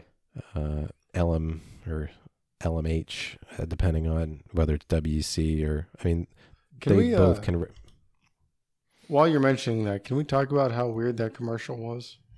Because Uh, like yeah, the- I thought you the- were joking when you told me uh, at the end of the commercial it says Le Mans Daytona H. I thought you were joking, and then I watched Yeah, it, the- and that's really what they said. They just Yeah, end with like Daytona H. yeah, the initial announcement when they uh, announced the kind of collaboration between the ACO and IMSA, because because both LMDH as well as LMH, so there's Le Mans Hypercar as well as uh, uh, Le Mans Daytona H. I, I guess it doesn't stand for anything. Um, they can all race together. They you can bring an LM LMDH to, to WEC and race at Le Mans as but I believe you can't bring an LMH to Daytona and race against those guys, but I'm not 100% on that. No, this is supposed to be the. I mean, I wouldn't be surprised if you're right, but I'll be very disappointed because that was DPI was Daytona Prototype International. That was supposed to be the one that could race everywhere in the world, and it didn't work out. So Yes. they're round two with LMDH. So if you're telling me it's not one chassis that can't race everywhere, I'm gonna be very Well, upset. it's no, it's it's well, it's the opposite of what it was before. L, uh, DPI was basically you could bring a P2 car, or you could bring, uh, basically they were modified P2 cars, um, and you could race them in IMSA, Daytona, and all that. But you couldn't bring uh, a DPI car to to Le Mans and race in the top class there. You could bring a P2 car, but then you'd be racing in P2. Whereas in this case, my understanding is LMDH will be able to race in WC and Le Mans 24, but the specific LMH. So right now there's only one LMH, and that's the Toyota. Uh, they, I believe they they can't race in IMSA, but I'm not 100 percent on that. Maybe we'll we'll uh, know actually I'll, I'll look it up now while we're while we're talking, and I'll get Yeah. back to that. But 'Cause I'll um, be very upset if, uh, I mean, very upset's relative, I guess. I'm still gonna go sleep tonight, but, um, yeah, I mean, the whole point is you have this is your top tier car, right? You don't have LMP1 and uh, Daytona prototypes um, racing on two different continents. You have one car that'll race in the top tier at Le Mans, and one car same car that'll race in the top tier at Daytona. I thought the the initiative. I mean, yeah. So I mean, they, they are two different cars. Um, the main difference between LMH is, um, I I believe it has a spec hybrid system, uh, but the engine is up to the manufacturer, and then the chassis is all up to you can make your own bespoke chassis basically. Whereas LMDH is kind of more similar to LMP2, where it's a a spec chassis in some ways. Like so, you can you there's you know like uh, Ligier and and uh, Oreca, and so those manufacturers will make a chassis, and then there's a, uh, I believe, uh, a, a spec hybrid system again, uh, and then the engine can be chosen by the manufacturer themselves. So you know you'll see a, uh, well potentially just like we see the Acura DPI right now, which is uh, an Oreca chassis with, uh, with the an HPD or Acura engine underneath it uh, and then you know some different body work to make it you know allow them to style it their own. It's it's kind of similar to that in that some cars will be kind of spec chassis that you can purchase and then put in a, a almost spec powertrain, but you still get to choose the engine. Whereas the LMH cars, uh, those ones are more they're more open to the uh, uh, kind of to the manufacturer, but ultimately these will all be balanced together. So it's yet to be seen which which will be the most advantageous because I imagine one will still be a little better than the other potentially. Sure. So yeah, I guess whether the chassis is open to the manufacturer or not, they're all going to race together still. And they'll be, Correct. They'll At be least in, in accordingly. yes, at least in like WC and, and Le Mans. Whereas I'm not. I mean, I'm not. I imagine if you want to race in both, then you'll build the LMDH. Whereas LMH, um, it seems to be more focused on the WC and and Le Mans. Um,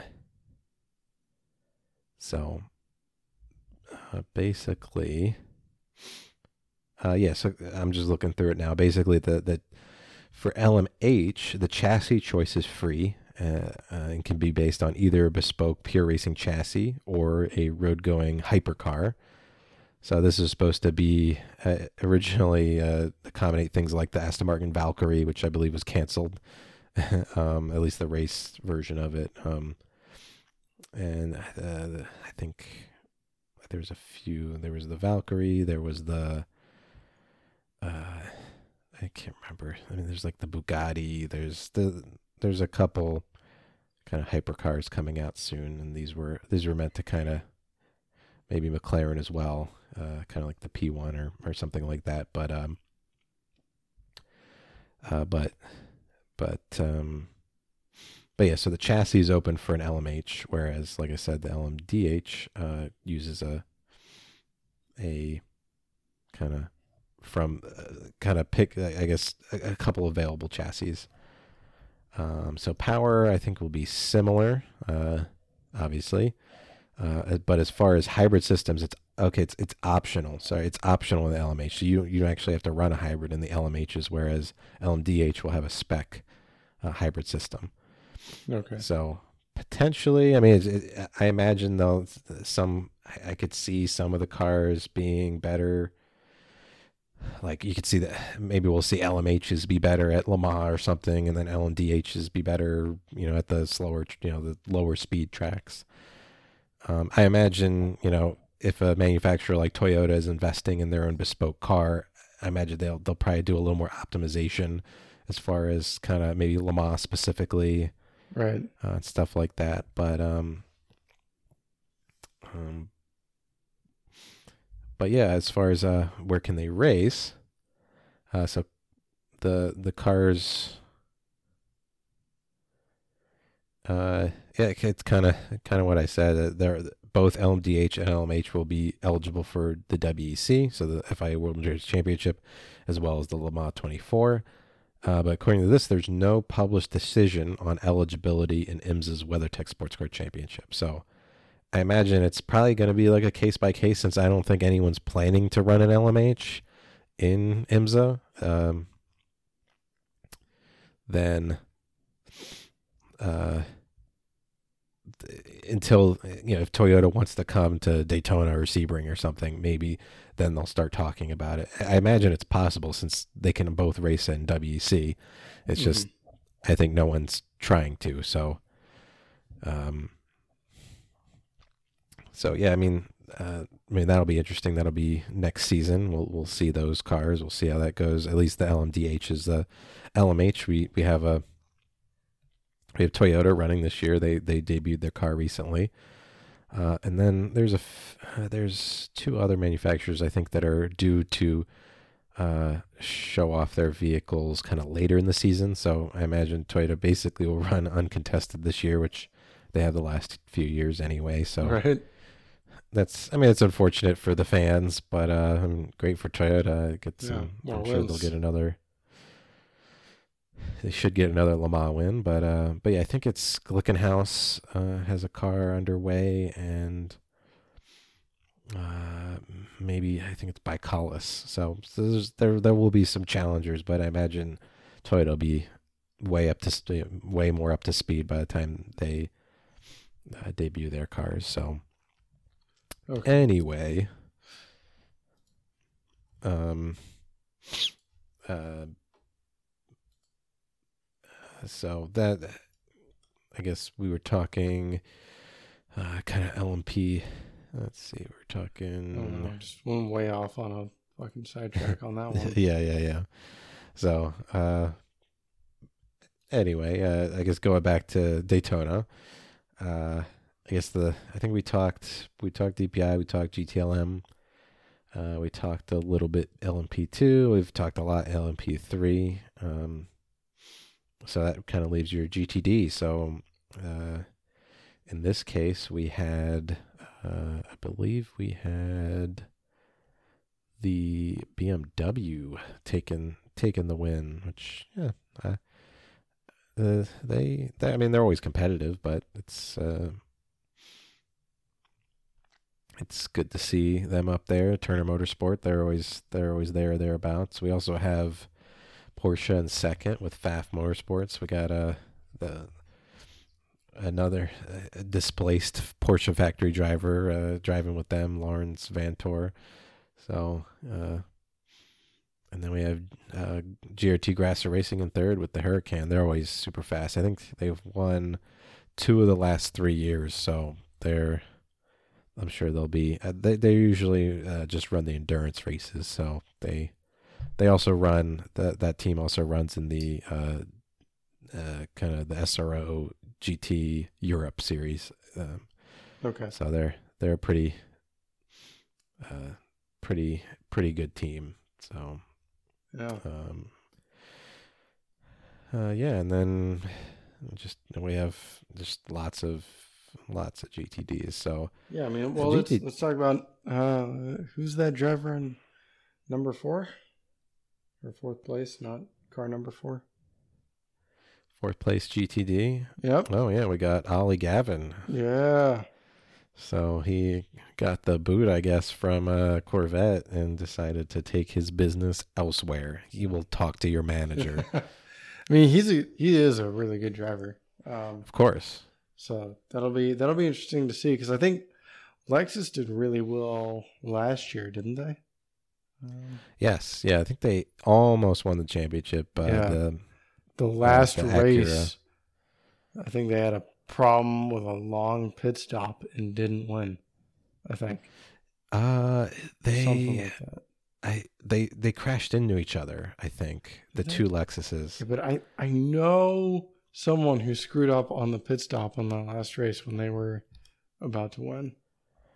Uh, I can't and remember. I, have not I know. stopped making fun of him since. I, I remember. So it's it was Sebring, right? Was the last one. Mm-hmm. um and well i know the basically the someone was someone blew up or was leaking oil or water or something and both their cars were leading and smashed into the wall because of that but then uh, one of them couldn't really return and the other one they took a while to fix but i think i think it was i can't remember because ultimately i believe the acura won Okay. uh, Well, I, I guess without going too far into the trenches, the point is they're a, they're a good team.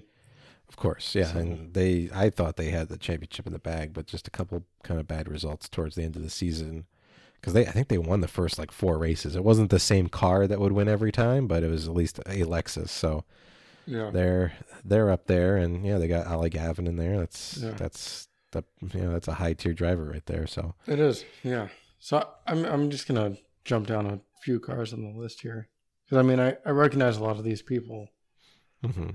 in teams, but we're already past number four, so you know, losers. Just kidding.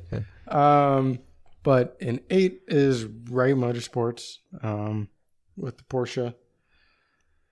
I'm a fan of the Porsches. Um, Mhm, mhm. but also, it's really weird to me um, every time I see Patrick Long because I had that um, bought that ex- that Porsche expansion on Forza.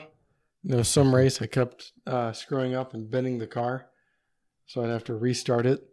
And every time they have that intro with the pro factory driver talking, so I've I've listened to like Patrick Long talk to me about how well Porsche does for like three hours just because of the amount of times I've wrecked a car in Forza. So- Just mention him down there, but he's I think he's a pretty good driver. Um, oh yeah, he's been with Porsche for a very long time. uh, yeah, a very long time. Um, but then let's go down all the way down to your boy.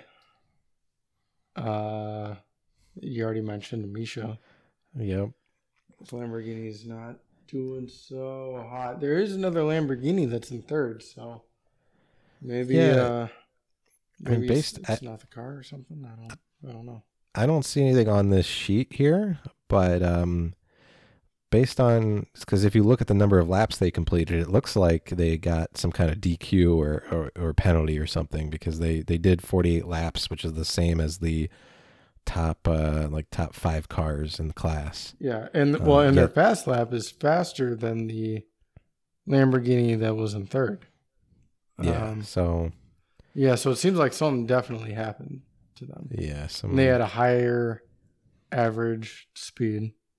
Um, yeah, so I think you're probably you're probably right. I, I don't know what happened to bring them down there, but um, yeah, yeah, so some sort of penalty, maybe post race infraction, maybe something in the car wasn't uh up to snuff, up to par, uh, Yeah. not to the letter of the rules. So, I mean, yeah, luckily it's just a qualifying race. That means they start and back, but yeah, sometimes that can be a blessing in disguise as long as they don't, as long as they can stay in the lead lap and just stay out of trouble. But yeah, I mean it can be difficult to stay on the lead lap, but um, as I learned, you don't want to start in the middle of an LMP3 field. So yeah, so um, yeah, well, I'm I'm sure I'll be looking out. I believe it, this is his first time in the Lamborghini. He was in the uh, Acura last year, so mhm. different different team. I, I co-driver there being with there being two Grasser racing cars, uh, they usually only run the Enduros, as I said, but maybe they're planning to do a uh, full season effort, uh, at least with Misha, which is what I'd expect. Um, to him to be the full season guy, at least the the AM, uh, the silver guy, but uh, Mhm. but yeah, I mean, it- it'll it'll there's there's lots of great names in in GTD, and yeah, it's that'll definitely be one of the ones to watch. It always is.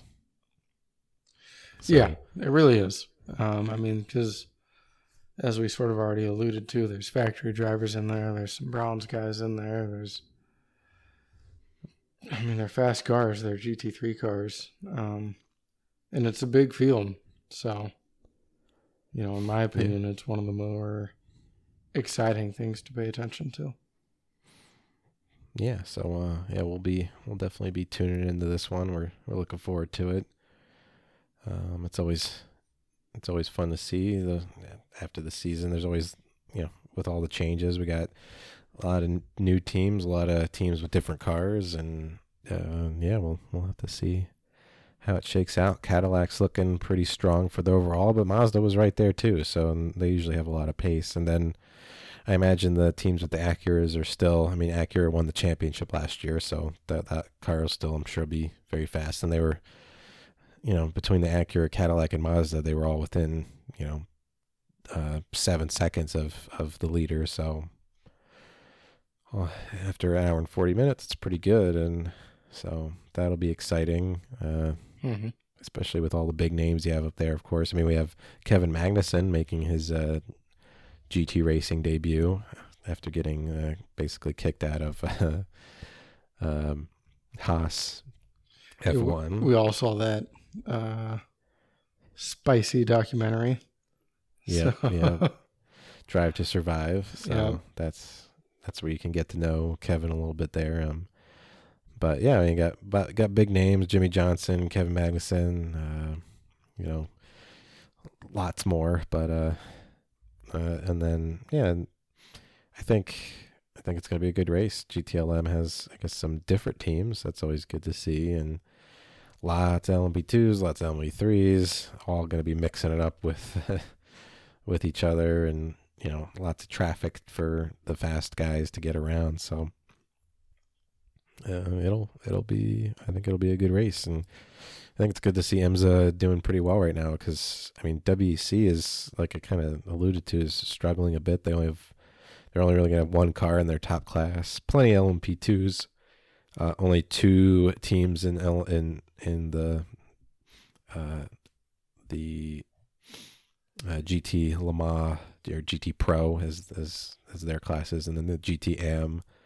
Uh, lots of teams, but again, their their kind of premier pro classes have really only like seven cars to total. So between both LMP one or I guess LM LMH and uh, GT Pro, so yeah, it's it's good to see IMSA doing well, especially in Mhm. these trying times. So. Oh my god. I was gonna say if you said unprecedented times, I'm turning my Yeah. computer off. If I hear that one more time, I'm gonna lose it.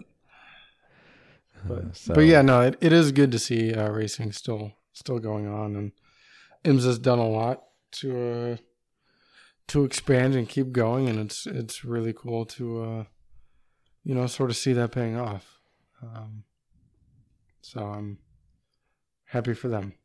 So Yeah, yeah. so uh, it's it's good to see race season's back, and we didn't have to wait too long. So it, it's a it's a little bit of a drought kind of between now and kind of when a lot of this you know F one and everything uh, starts up, and really the next IMSA race is until March. So well after the well, coming up one, yeah, right? So we've got yeah, yeah, yeah.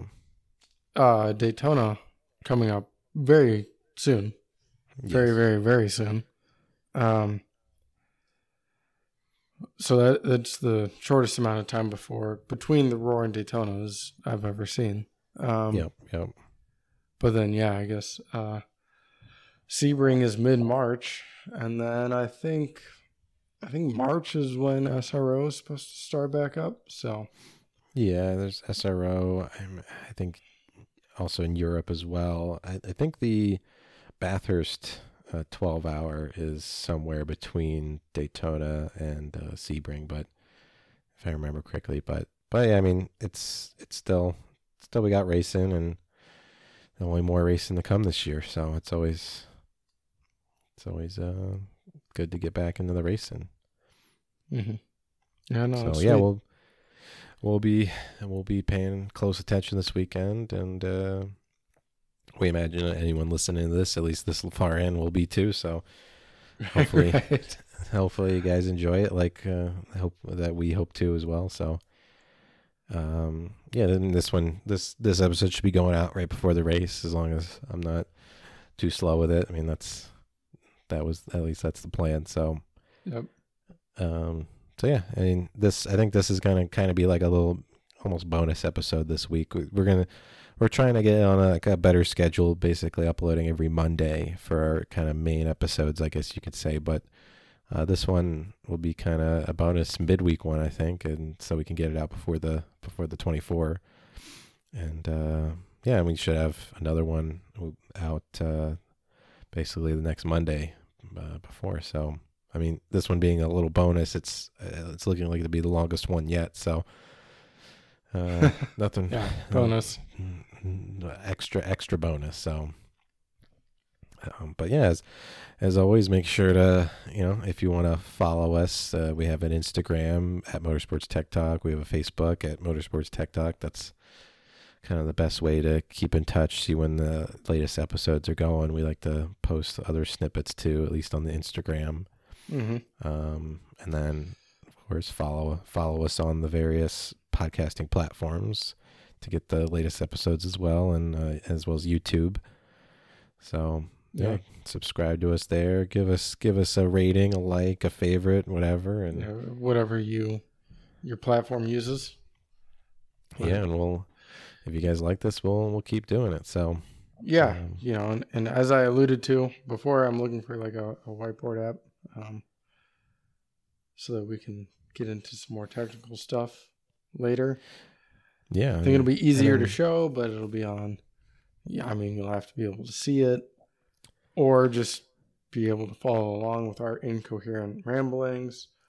um, so you know, I mean, if you have any opinions on like, nah, I ain't gonna watch a video, dog. Let us know.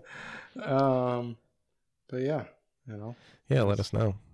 as Brian said, follow us and just you know, we're here Yeah, since talking. since we're we're already doing this, uh, you know, l- the last few episodes we recorded kind of over the web. Uh, we basically just record separately, and then we have a, a, a Google Meets to to be able to see each other and talk, kind of like we're like we're both just right here. But uh, since we're already really doing it like that, we might start to just try recording them, and in the YouTube version, we'll just have the the full video there. So. And Yeah. yeah. once if we if we get the whiteboard and everything going, then it'll be kind of easier to explain stuff. So Right. uh, yeah, definitely uh, subscribe to that YouTube, which is also Motorsports Tech Talk. It's all it's Very all, easy. uh, all easy, yeah. So so yeah, we'll we'll hope to kind of upgrade to that soon. So, uh, but until then, uh, thanks for for listening, and we'll uh, we'll talk to you guys again soon.